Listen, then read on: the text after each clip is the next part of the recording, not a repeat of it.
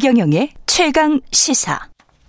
네, 금고 이상형을 선고받은 의사의 면허를 정지 또는 취소한다는 내용의 의료법 개정안 두고 정치권과 의료계가 신경전 벌이고 있습니다. 의료계는 법사위까지 통과할 경우에 의사 총파업까지 하겠다. 이런 말을 하고 있고 정치권은 집단 이기주의다 맞서고 있는데요. 각자 입장 들어보겠습니다.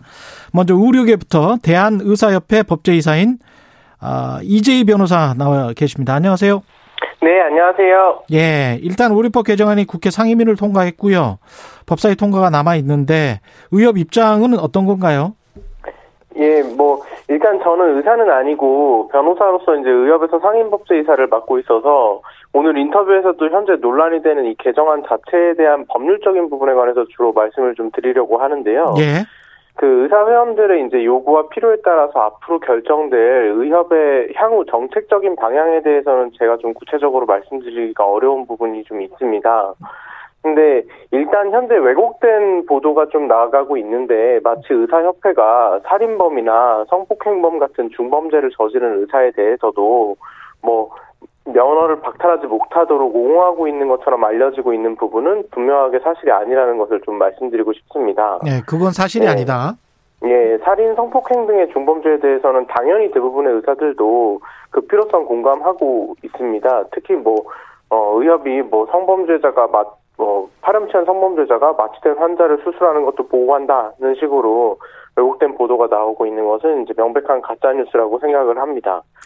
그 면허 관리 기구를 신설하는 움직임이나 뭐 의협 중앙 윤리위원회 강화나 보건복지부하고 함께 진행 중이었던 시범 사업으로 진행 중이던 전문가 평가제 이런 기존의 제도들을 강화 발전해 나가고 있던 가운데 갑자기 여당이 아무런 의견, 의견의 조율 없이 일방적으로 모든 범죄, 그러니까 일률적으로 모든 범죄 유형을 불문하고 모든 범죄에 대해 대한 금고 이상의 범죄에 대해서 결격을 규정하는 법률을 갑자기 상임위에서 통과시켜 버렸는데 이제 의사들이 문제 삼고 있는 부분은 주로 범죄의 종류와 상관없이 금고유예 금고형의 최소한 선고유예만 받더라도 면허가 무조건적으로 취소되는 이런 경우에는 좀 억울한 케이스들이 생길 수 있지 않나 이런 의견이고 이것을 이제 국회에서 열릴 예정인 법사위 전에 뭐 법안의 문제점과 협회 입장을 충분하게 알리고 설득하겠다는 계획으로 제가 알고 있습니다.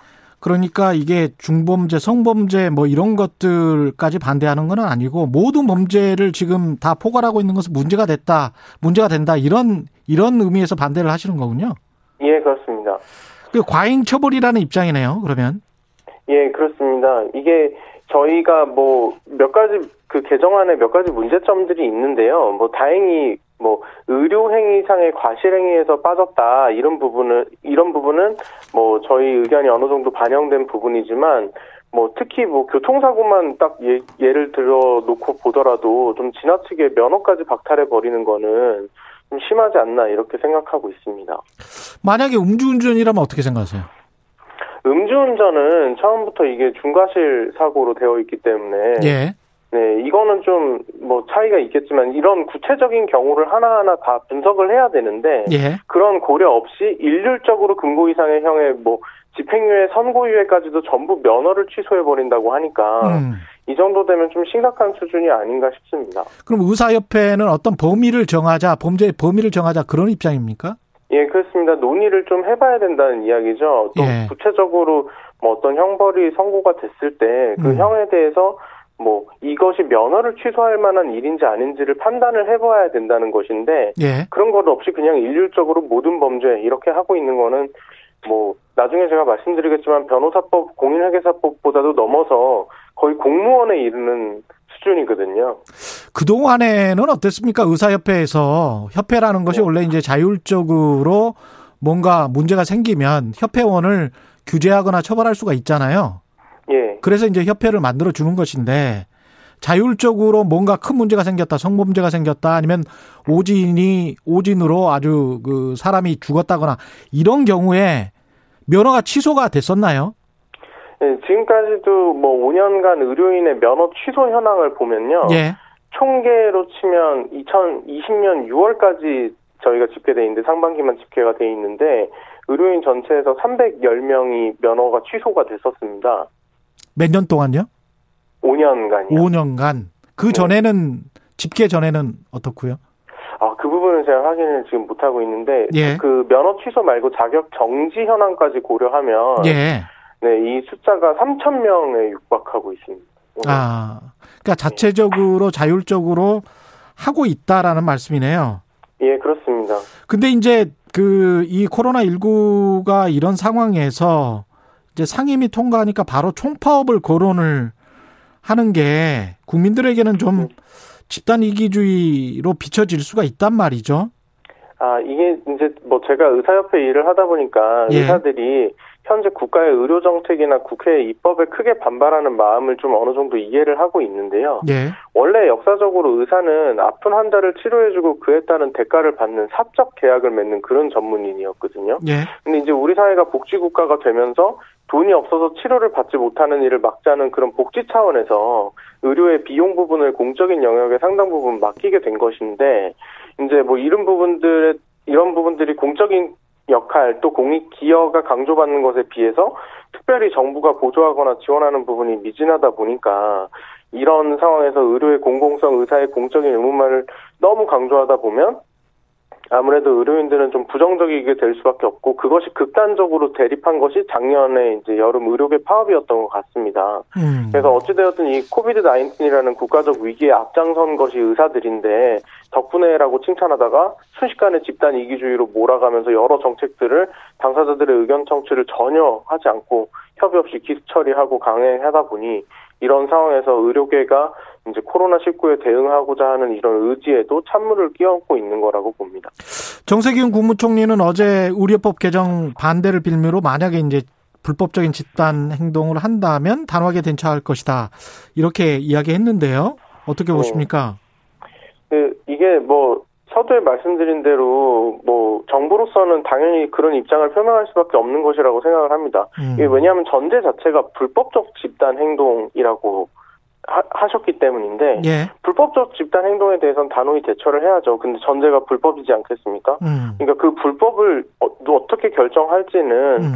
뭐 일방적으로 정부에서 자신들만의 해석으로 이것은 불법이다 이렇게 하는 상황은 또 아니고 작년 여름에 또 저희가 이제 겪은 일들이 있다 보니까 음. 그런 상황을 재현시키지 않도록 좀 지혜롭게 대응하는 것이 필요하지 않나 이렇게 생각하고 있습니다. 법사위 과정이 남아 있고 그러니까 앞으로 합의나 협의를 좀 할, 하겠죠? 의협에서? 예, 그르, 예, 그렇게 할 것으로 알고 있습니다. 지금 현재도 여당, 야당과 활발하게 접촉을 하고 있고 음. 또 국회 입법과 관련한 갈등이나 이견은 원래 당연한 것이기 때문에 저희도 어, 이 법안 자체의 문제점 좀 이런 부분들에 대해서 의협의 입장을 충분히 국회에 전달을 하고 또 국회에서도 이런 의견에 대해서 충분히 검토를 하고 소통을 해주실 거라고 뭐 믿고 있습니다. 그래서 뭐 우려하시는 상황은 아마 오지 않지 않을까 이렇게 기대를 하고 있습니다. 예, 오늘 말씀 잘 들었습니다. 대한의사협회 네. 법제이사 이재희 변호사였습니다. 고맙습니다. 감사합니다. 예. 이어서 더불어민주당 법사위원인데요. 예, 김남국 의원 연결돼 있습니다. 안녕하십니까? 네, 안녕하세요. 살고 싶은 도시 생생도시 안산 단원을 국회의원 김남국입니다. 아, 이게 뭐 라임처럼 이렇게 나오는군요. 예. 네, 방송 출연할 때마다 저희 안산을 알리고 있습니다. 예. 의료계가 이게 면허 강탈법이다. 이런 이야기를 하고 있는데 의협 입장 어떻게 들으셨나요? 어, 면허 강탈법이라고 하는 것은 좀 잘못된 규정이라고 생각이 됩니다. 예. 네, 현행법을 보게 되면 의료인의 결격 사유라든가 이 면허 취소 사유로 의료 관계 법령을 위반한 경우로 한정을 하고 있는데요.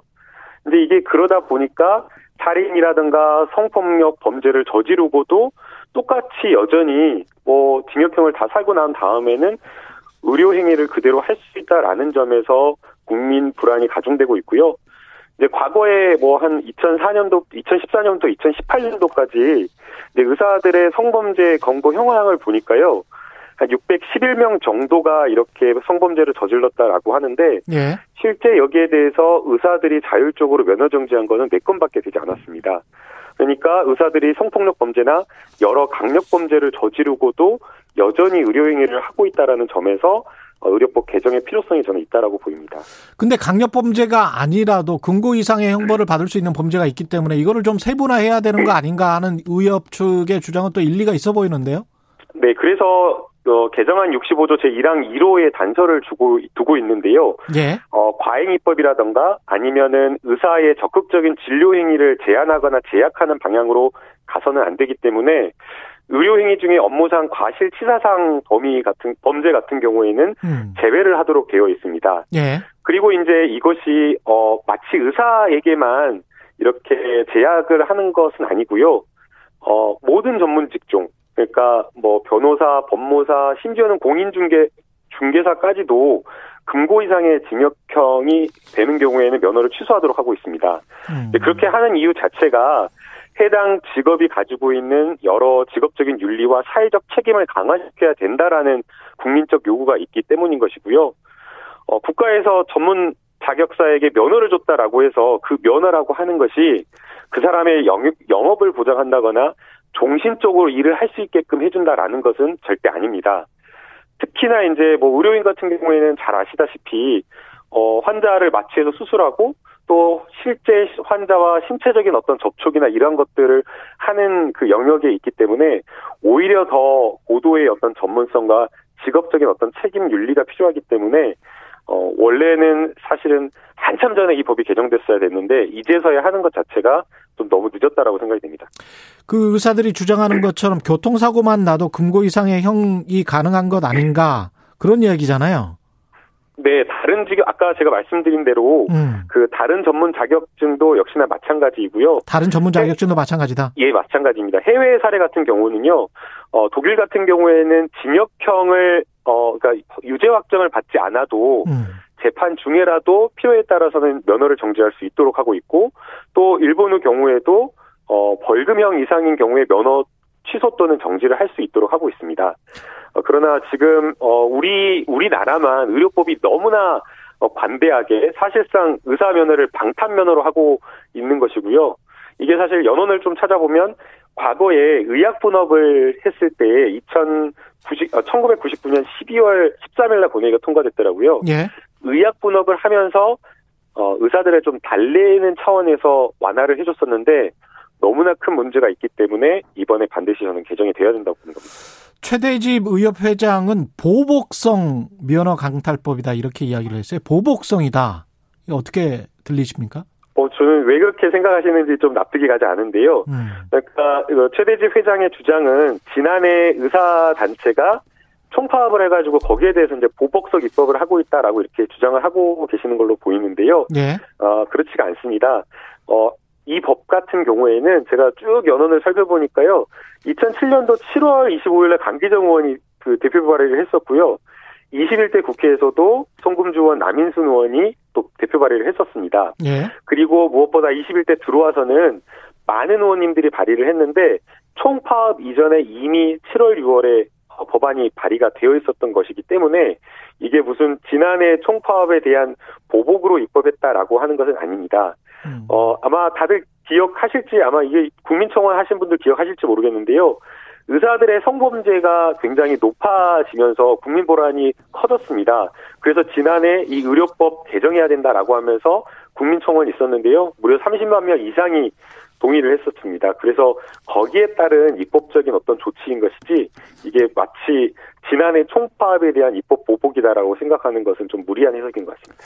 그 지금 하필 이 시점에 왜 이 법안이 상임위에 통과가 돼야 되는지 그건 좀 이해하지 못하겠다 이렇게 생각하시는 분들도 있는 것 같은데요. 이제 그게 이제 국민의힘 논평이더라고요. 예. 그래서 제가 그 논평을 보고 그 논평을 쓰신 대변인님이 사실관계를 좀 확인을 못한 것 같다라는 생각이 들었습니다. 예. 이 법안은요, 그 더불어민주당만 추진한 것이 아니고요. 야당, 여야 보건복지위원회에서 여야 합의해서 통과시킨 법안입니다. 음. 그러니까 이것을 어, 왜 하필이면 지금이냐라고 하면서 민주당에게 그걸 어, 비판하기 비판하는 것은 좀 적절하지 않다라고 보이고요. 오히려 저는 국민이 이거 계속 통과시켜야 된다. 아니 그 어떤 국민이 살인과 성폭력 범죄 저지른 의사에게 진료받기를 원하겠습니까? 그래서 왜 하필 지금이냐라고 물어야 될 것이 아니라 왜 이제야 이것을 통과시키느냐라고 묻는 게 맞다라고 생각이 들고요. 그리고 또 하나 그 국민의힘에 대해서 어, 좀 지적을 하고 싶은 것은 어, 왜 야당이 왜 국민의힘이 대한 어, 그 대한 의사협회에 침묵하는지 모르겠습니다. 어, 지난해부터 올해 초까지 국민의힘은 백신 접종 늦어진다라고 하면서 정부를 굉장히 좀 세게 비판을 했었잖아요. 예.